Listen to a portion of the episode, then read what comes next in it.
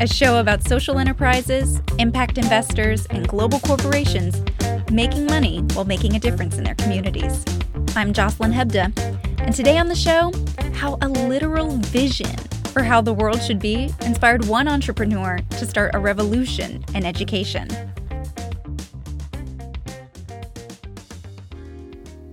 When profiling entrepreneurs and program founders, you'll hear the word visionary thrown out a lot. What an incredible idea! She's a true visionary. He had the vision to change the way we live. They are the visionary behind the world we're in today. We say that meaning they were idealistic or dreamers or that they had big goals for their business. For Joe Adell, founder and CEO of Fathom PBC, he had an actual bona fide vision of how technology will shape the face of the world, starting with how students engage learning. He saw sustainable, local, economic development through youth innovation and activism, which led to him creating a social enterprise. It's a fascinating story. And as you'll hear in a minute, having such a clear vision for impact can create challenges for your business. But first, we start with Joe Adell's so, own educational like background, split between I the United States and Nigeria. Nigeria.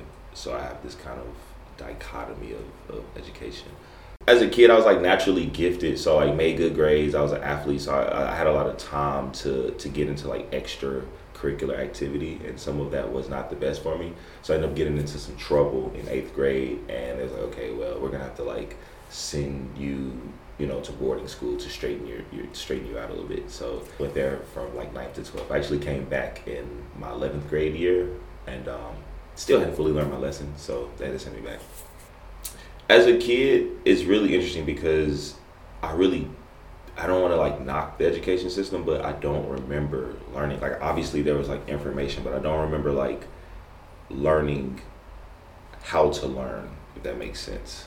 Um, that was something that um, after you know, and, and when my parents sent me to Nigeria for high school, they were so advanced academically that I was forced to start thinking of strategies of like how to learn, how to like find the meaningful content and and um, like information and literature and things like that.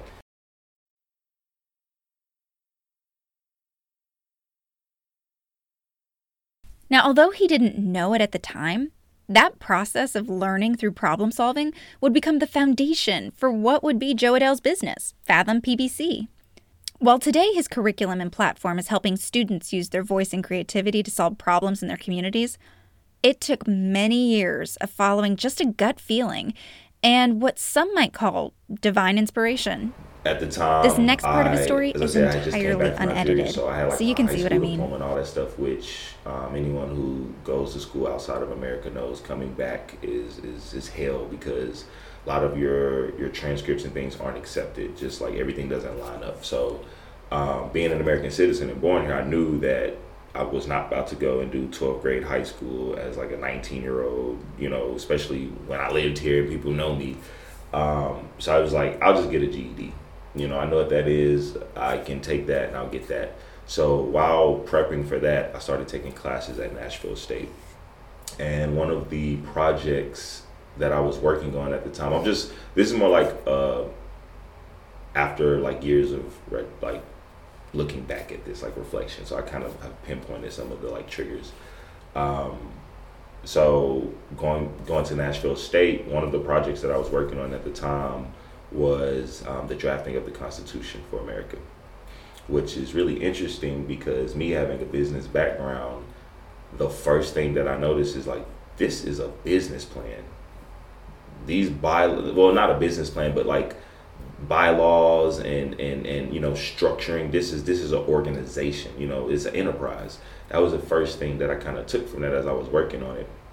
But um i can't remember the exact day but i can just recall sitting it was world history um my, at the time my friend jerome who was in military uniform that day uh, we were sitting in the front of the class and i was just like daydreaming as usual. And i had this like I don't know if you've ever had like a near death experience, but um, it's like where the white flash and um, it's not that you see everything, but you perceive everything, you process everything. Um, but it's usually like the memories and experiences of your life that you're just like processing, running through. and I've had that twice, so I'm, I'm familiar with how that feels and what it's like. Except this time it was like really unique because everything that I felt, perceived, saw was not original, like memories or experiences that I had. What I had now, after looking back at it, what I saw was my future self. I had this, so it's like, you know how you're from Memphis, right?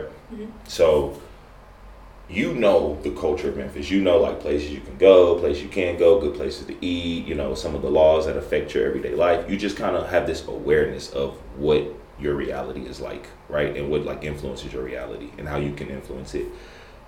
In that like flash, I had that, but it was one of it was like of a tech it was like of the way society functioned and like I knew about like these technologies and algorithms and a lot of the things that we're experiencing now I still have on my original 2010 business plan concepts for things like fire sticks, like Apple watches. Like I really saw a world where like we were just like in it, and and and I didn't understand what I saw. So once it happened, I kind of it scared me, and I like got up and walked out of class and was in the hallway for a second, like what the hell just happened? Like what was it? I had no idea at this time, no understanding of like the concept of entrepreneurship. I just knew how to do business, right? Um, never heard of like Silicon Valley or anything like that. This was like 2009, 2010, right after I came back from Nigeria. So I'm still early in the, you know, just increasing my awareness of just like U.S. culture again. And um, it, it, it was it was like this crystal clear vision. And what ended up happening is um, at, from that point, I kind of, out of curiosity, started to pursue the vision. And what ended up happening is why I say I saw my future self is because all of the things that I perceived in that vision are the things that I do now they're the things like I can talk to about machine learning and, and you know adaptive learning algorithms and platform design and stuff like that. But I knew nothing about that at the time. So for me, I tell people it was like either I saw a parallel universe, my future self, or you know one of these like quantum mechanics type deals. Um, but yeah, that's kind of like how the idea came about. That is crazy. It is. in, in a cool way. So you see the wormhole. Well, people thought I was crazy as I was like going through the processing of that idea, because right. it took me into a very crazy loop of like spiritual growth, like just self awareness. Because you're, you know, I dropped out of school. Um, I remember asking myself, like, I got two jobs. Why am I paying rent to be only be here for like six or seven hours a day? And I just like gave up my apartment. Um, I went through some stuff. Like my family was concerned for for a while. Um, I went through this intense phase of just like research and, and development, and just like increasing my awareness to the point where um, I, I, was able to like pull it all back together around like 2014. So I went through this like four, maybe five year phase of just like people were calling me crazy, and because I had like all this stuff in my head, I had to like configure and, and like reformat my understanding of like reality and stuff because you just saw a whole world that you've never lived. How is that possible?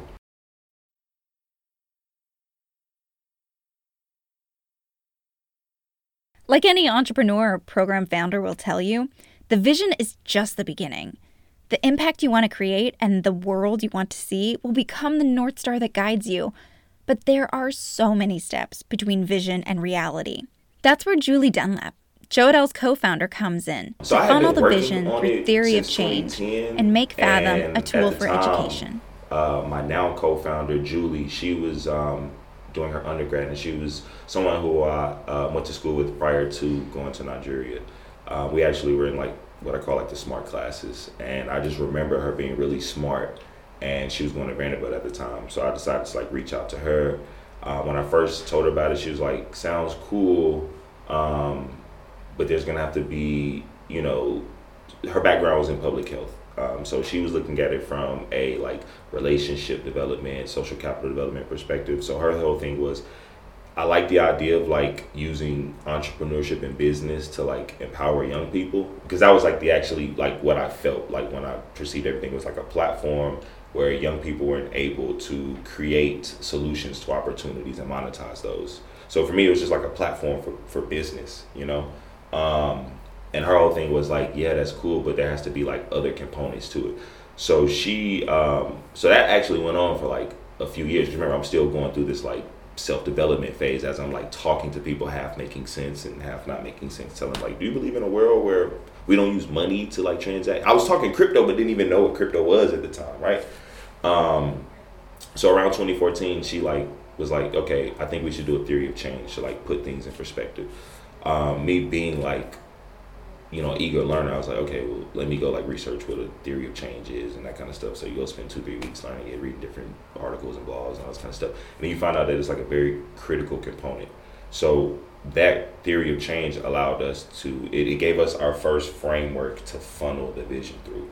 So from that, we um, created a theory of change that basically the hypothesis was if you could distribute problem solving as a skill set and a um, like a technology or some type of resource um, could you open up or we hypothesize that we could open up the bottleneck of like socially of solving socially complex issues?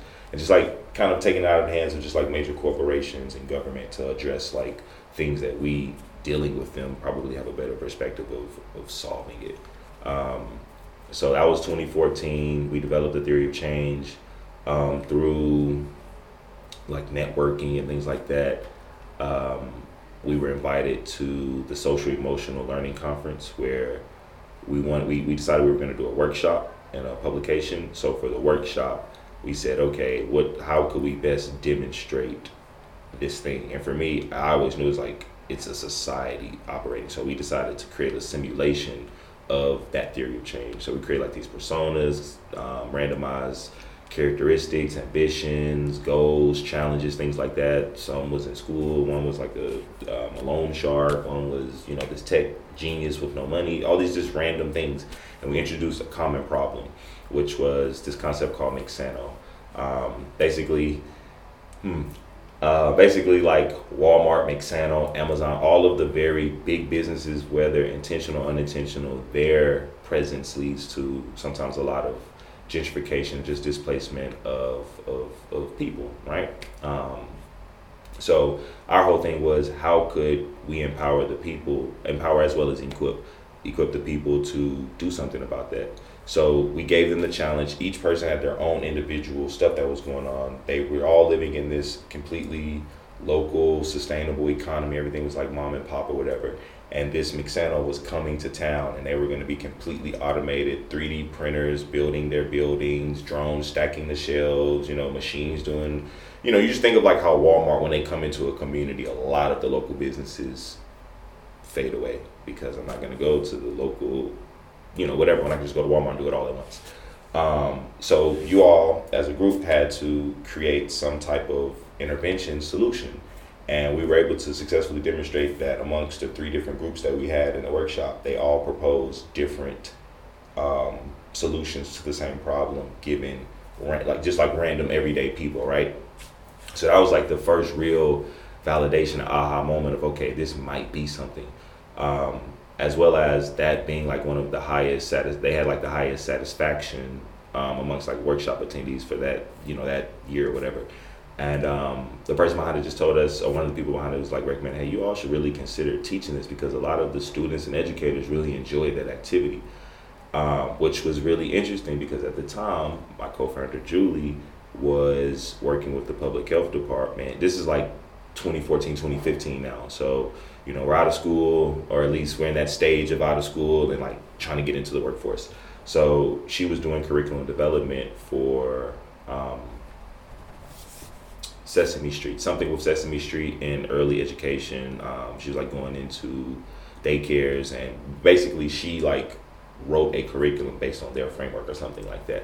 So she had familiarity with curriculum development, and she, you know, she said, "Yo, we could probably do a curriculum for this." Like one second, let me go look up what a curriculum is. So you know, you go spend your, you know, for me, I like to immerse myself in things. That way, when I'm having the conversation, I'm at least a, enough informed to like take it to a to a deeper level. Um, so you go spend you know a few weeks, maybe a month on curriculum development, looking at a different frames because it takes you into this like rabbit hole of like the education system and all of this, you know, that kind of stuff. Um, so from there, we through some networking had the opportunity to start working with some students in Antioch, where we started developing like activities and workshops to demonstrate some of the concepts that we were working on. From there, we were invited to a school where that would end up becoming our first customer. So really, it was the cross section of me kind of on the business side of things, bringing the concept to Julie and her being like a scientist and someone with a social background, we merged those together to create like the social entrepreneurship type of curriculum, and then kind of we're building the company out from there, or the enterprise out from there.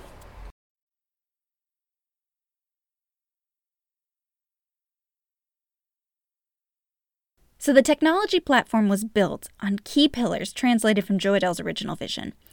There is youth agency, entrepreneurial problem solving, 21st century readiness, community capital, social impact technology, and one that stood out to me arts and activism.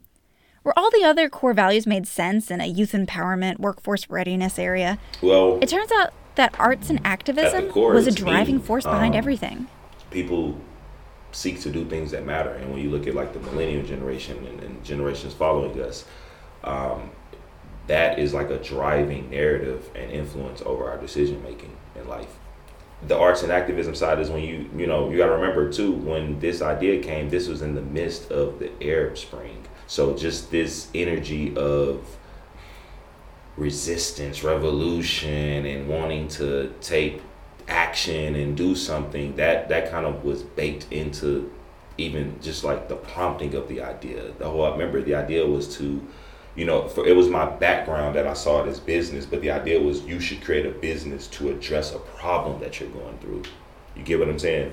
Um, so that's the arts and yeah, the arts and activism is just like recognizing that young people, you know, want to be a part of like movements and things that that they can identify with and represent like some unique expression of them.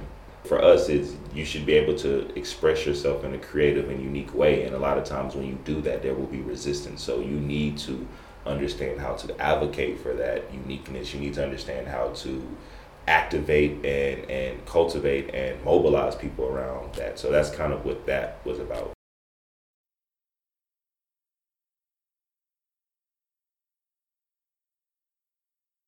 With the Fathom PBC model running, guided by its unique vision, Joe Adell and his team encountered a challenge.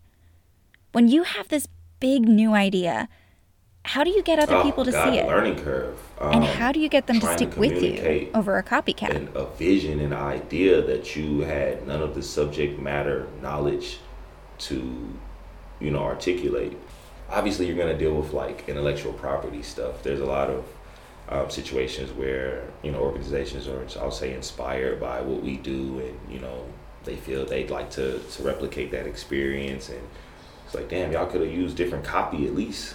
You know what i mean? It's like i get it but dude and it's really like hurtful because you'll spend so much time you know giving this idea drafting proposals and doing stuff only for them to go and try and implement it on their own. You know what i mean or to go and get a contract because they have name. And that's what i meant like early on it was very hard for us because we were young people didn't take us serious. But um, i think we, we're starting to overcome that. One of the major challenges early on was being taken serious. We have a very very ambitious vision and mission for Fathom. And initially, when we were introducing the idea to people, it was, you know, dude, you can't take over the world. Y'all are trying to do too much. And they were right. You need to focus, you need to hone in. And they were very much right. So I think that was one of our challenges. Obviously, like funding is always a big thing, but we were, you know, it was really unique in our situation. We've always been paid prior to developing the next product. So, like our first customer, um, you know, we went and had a conversation about what we could do, create a proposal, and he's like, "Yeah, I'll take this one." And then we had to go and like make the book and make you know some of the other things that they asked for. Yeah, man, there's there's been challenges. There's always going to be challenges, but it's my orientation of of challenges is is it's kind of like off a bit.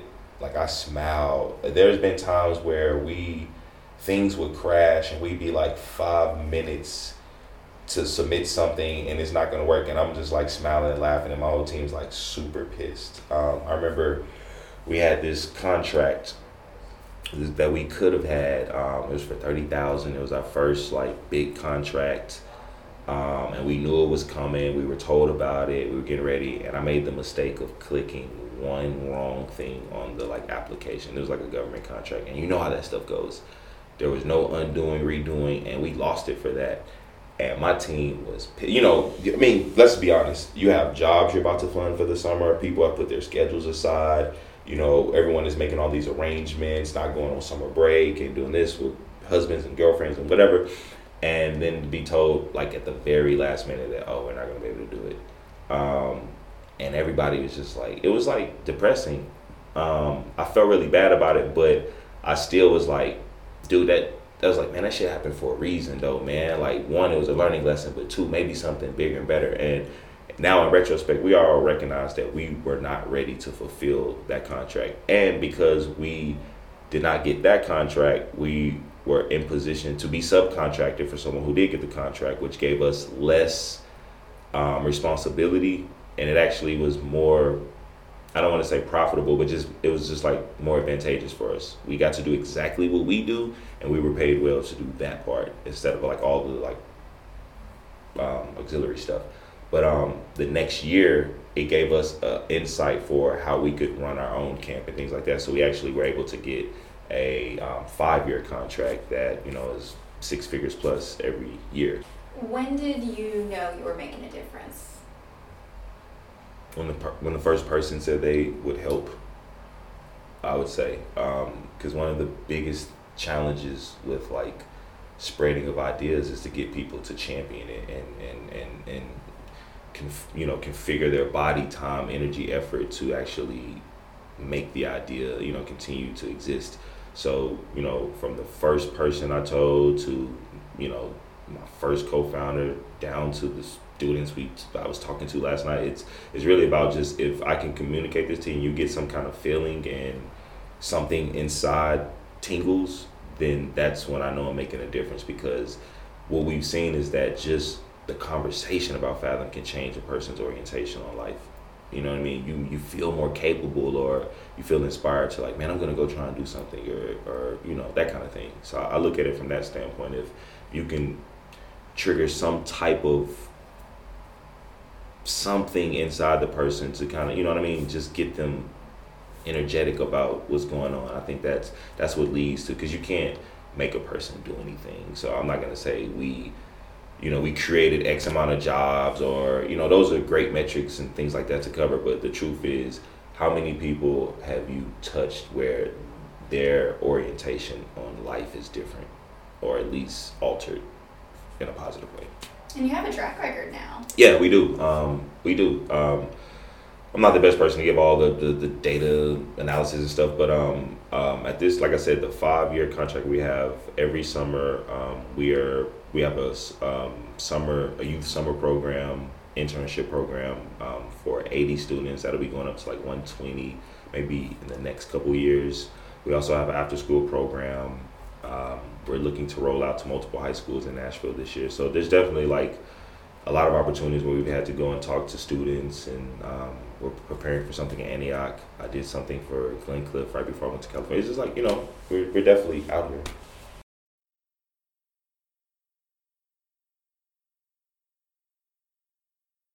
Looking ahead, Fathom is moving into the next stage of the vision with an adaptive learning career readiness digital platform.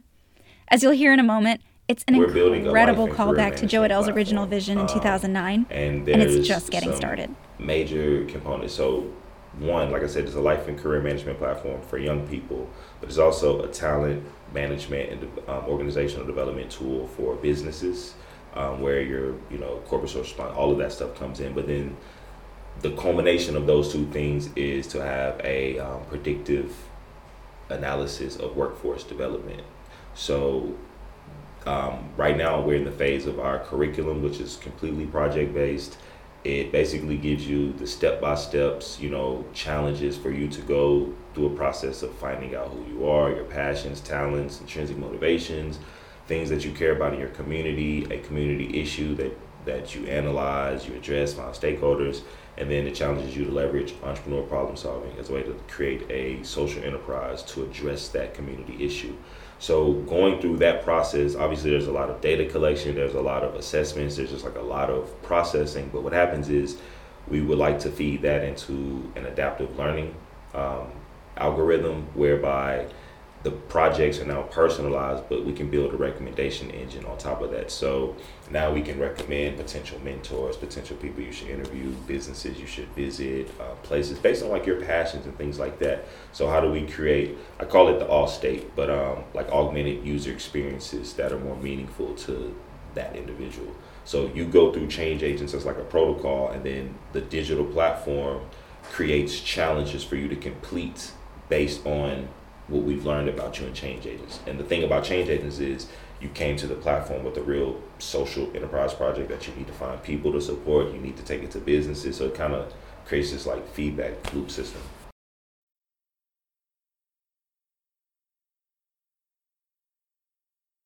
And like with every guest I interview, I wanted Joe Adell's perspective on the question behind this project. Obviously means um, what does it mean to be a good business?